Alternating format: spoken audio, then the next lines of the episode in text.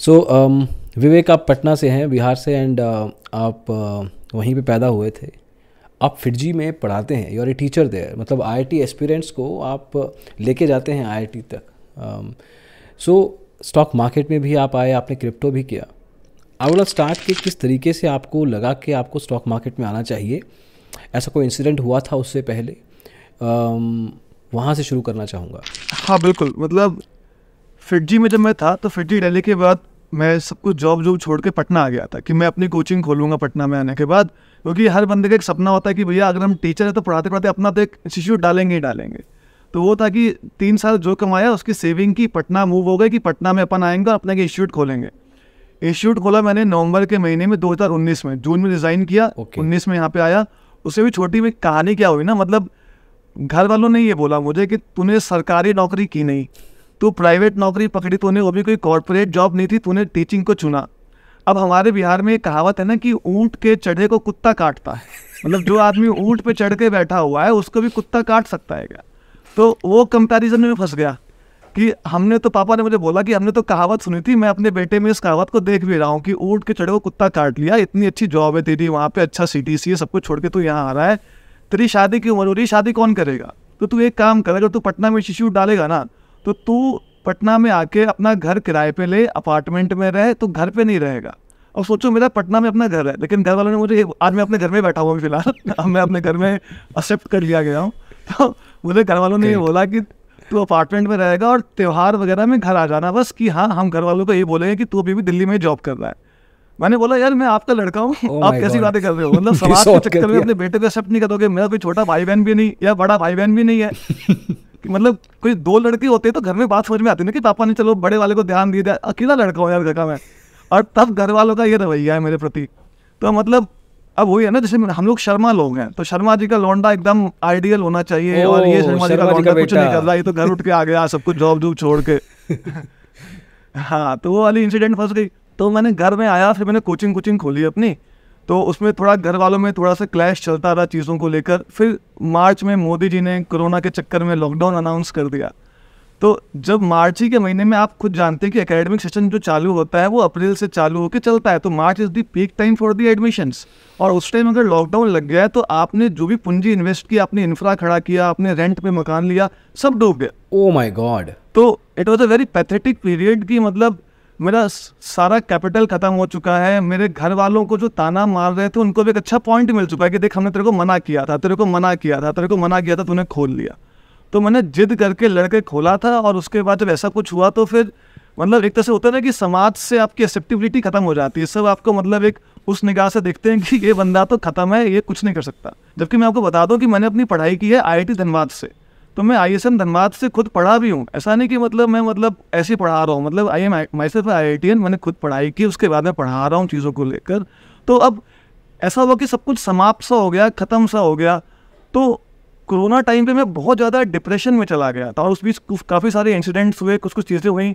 फिर जैसे जैसे कोरोना का जब सेकेंड फ़ेज़ आया ना तो मैंने अपने अंदर थोड़ा सा ट्रांसफॉर्मेशन लाना चालू किया। मैंने मेडिटेशन चालू किया थोड़ा पॉजिटिव वाइब्स लाई और जैसी संगति में आप बैठते हो ऐसा होना चालू हो जाता है।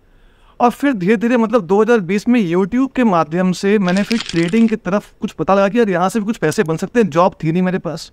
मेरा जो कोचिंग था वो बंद हो चुका है। तो आपके पास जो भी छोटा मोटा कैपिटल था मैंने उससे फिर ट्रेडिंग करना चालू किया। यूट्यूब ने मुझे बहुत हेल्प की। मतलब जो हमारी आपकी जो यूट्यूब कम्युनिटी है इस पर और मैं आपको बताऊँ मैंने आपकी पहली वीडियो कौन सी देखी थी? मतलब मुझे याद है मैंने आपकी जो पहली वीडियो देखी थी मैंने कहा कि यार ये बंदा कौन है?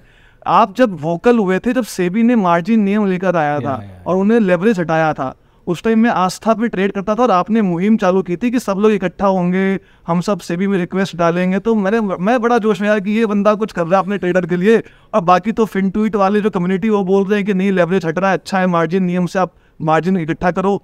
तो मैंने उस टाइम आपकी पहली वीडियो देखी थी और उसके बाद मतलब आई थिंक वो वीडियो 2020-21 के टाइम पे आई थी हाँ, आपकी हाँ, हाँ. और उसके बाद से फिर मैं कॉन्टिन्यूसली फिर आपके साथ मतलब आपके चैनल के साथ टच में रहा। ओके तो इस तरीके से मैं ट्रेडिंग में आया। तो ट्रेडिंग um, एक तरीके से आपका जो um, एक कोविड का लॉकडाउन लगा है that has kind impacted you directly अच्छा कितने वे कितने पैसे का इफ़ यू कैन टेल आपने वो किराया वगैरह जो लगाया था कितने पैसे का आपका लाइक पैसा कितना फंस गया था इफ़ आई टू आस्क यार हम लोग मतलब टोटल चार दोस्त थे और हम लोगों को अराउंड थर्टी फाइव लैक्स के आसपास का कैपिटल पूरा फंसा था। मतलब हर बंदा देखिए जैसे मुझे जॉब करते हुए दो ढाई साल ही हुए हैं तो जो सेविंग वाला पार्ट होता है वो तो आठ दस लाख के आसपास ही था ना। आठ दस लाख बस मेरा एक साल की पूरी सैलरी तो मैंने एक साल की पूरी सैलरी बचाई। मैंने ढाई साल जॉब किया और ढाई साल में एक साल की पूरी सैलरी बचाई उसको मैं लेकर आया कि उसको हम धंधे में अपने इन्वेस्ट करेंगे। तो सबका लगभग आठ साढ़े आठ लाख के इसमें सबके पैसे फंसे थे उसमें जो हम चार लोग थे। And the rent we were paying is around eighty thousand क्योंकि आपने एक बड़ा एरिया लिया है तो अच्छा खासा रेंट दे रहे हो। मकान मालिक को हमने बोला कि सर रेंट आधा कर दो हम थोड़ा और महीने कंटिन्यू करेंगे। बट ठीक है जो उस टाइम हुआ लेकिन अब पीछे मुड़ के देखता हूँ ना तो जो चीज़ें हुई आज उन्हीं के कारण मैं यहाँ बैठा हुआ हूँ। तो उस टाइम एट दैट मोमेंट बड़ा आदमी डिप्रेस हो जाता है। लेकिन आप भी सर जानते हैं कि मैं भी जानता हूँ कि भैया आज हम जहाँ पहुँचे हैं वो चीज़ वो उस टाइम नहीं होती तो हाँ। आज मैं यहाँ नहीं होता। Highly possible highly possible I mean ये चीज़ विवेक काफ़ी लोगों ने फेस किया है वेयर इन अगर उनका कोई ऑफलाइन बिज़नेस है कोई रेस्टोरेंट है um, कोई एंटरटेनमेंट कुछ भी काम कर रहे हैं बाहर की दुनिया में जो अंदर की दुनिया में या ऑनलाइन नहीं हो सकता है। सो so, काफ़ी चीज़ें अच्छा आपने ऑनलाइन पढ़ाने का नहीं सोचा कि यार मैं पढ़ा ही रहा हूँ तो क्यों ना मैं स्टूडेंट्स को ऑनलाइन पढ़ाऊँ? हुआ क्या कि जब लाइफ में आप पॉजिटिव पाथ पकड़ते हो ना भैया तो वो जो कहते हैं ना कि कुदरत, मकतूब यूनिवर्स आपके साथ कॉन्स्पायर करता है कि आपकी चीज़ें पॉजिटिव हो जाएँ। तो मैं एक टाइम पे मतलब बुरे नशे में डूब गया था मतलब घर वालों से निकाला हुआ हूँ, नौकरी है नहीं, पैसे है नहीं, घूम भटक रहा हूँ।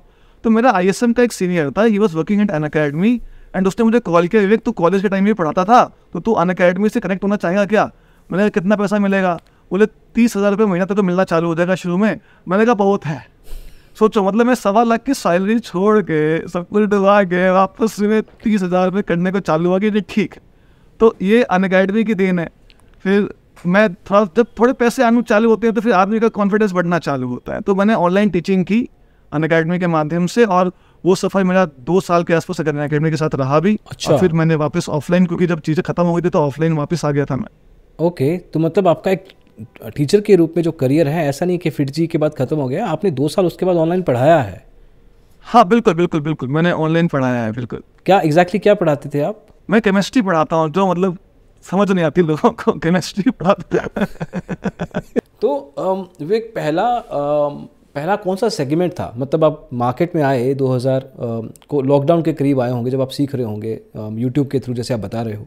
तो what was your first segment जिसमें आपने ट्रेडिंग या इन्वेस्टिंग शुरू किया? नहीं देखिए सेगमेंट तो 2017 में जब फिटजी में सैलरी अकाउंट खुला था तभी उन्होंने डीमेट अकाउंट चिपका दिया था कि डीमेट अकाउंट भी खोल लो। वो तो कर लेते हैं। अच्छा। तो सत्रह में ही डीमेट अकाउंट भी खुल गया था एक्सिस के साथ फिर बाद में। जरूदा में खोला मैंने सब कुछ चिपका दिया था उन्होंने। तो स्टार्टिंग तो इक्विटी से हुई but I was not actively trading लेकिन जब मैं यूट्यूब के माध्यम से कनेक्ट हुआ और मैंने चीज़ों को सीखना चालू किया तो इस मामले में I I feel myself lucky कि मैंने चालू ही ऑप्शन सेलिंग से किया। ऑप्शन बाइंग मुझे कुछ समझ में नहीं आई थी। मुझे पहले ऑप्शन क्या होते हैं ये समझने में बहुत टाइम लग गया। लोगों को समझ नहीं आता कि सी क्या है पी क्या है। मतलब पढ़ना तो पड़ता है। और ये मतलब लाइफ में एक बार तो मेहनत करनी पड़ती है। और अगर आप अच्छे इंजीनियरिंग कॉलेज में पढ़ते हो आई जाते हो एनआईटी जाते हो तो आपका दिमाग इतना शार्प तो होता है कि आप चीज़ों को कैच फटाफट कर लोगे। तो इस मामले में फिर से लकी हूँ कि ढाई तीन महीने मेहनत की यूट्यूब पे वीडियो खंगाल खंगाल के ढूंढी तो ऑप्शन सेलिंग की तरफ़ ही मतलब मैं सीधे मुड़ गया था। लेकिन स्ट्रेटेजी उस टाइम कुछ और थी क्योंकि उस टाइम मैं घर पे बैठा रहता था और अ, मतलब मेरे आज भी अगर मैं आपको अपना सेटअप दिखाऊँ यहाँ पर ये सेटअप जो है यहाँ मतलब है कुछ स्टिकर्स चिपका रखे हैं मैंने यहाँ पर। Okay okay. उस टाइम मैंने लिखे थे कुछ कुछ नोट्स बनाए थे अपने वो सब आज यहाँ पे एज इट इज़ पिछले दो साल के चिपके हुए हैं। ठीक है?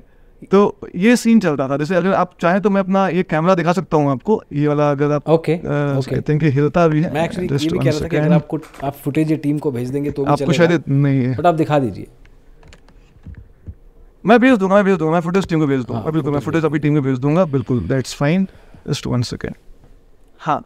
तो मतलब ये सीन रहा ना कि ऑप्शन सेलिंग में जब आए तो उस टाइम स्ट्राइडल होता है स्ट्रैंगल होता है आयरन कॉन्डोर होता है क्या इनके पे ऑफ़ चार्ट्स होते हैं कैसे समझना है कितना प्रीमियम मिल रहा है थीटा टिके क्या होता है अल्फ़ा बीटा गामा ग्रीक्स मतलब सब कुछ पढ़ा। नहीं बट आपको सब ये कुछ नहीं लगा पढ़ा। कि और उसमें फिर नो या या प्लीज़ कंटिन्यू प्लीज़ कंटिन्यू तो मतलब लेकिन ये जिद थी एक कि इस बार पैसे नहीं हारूँगा।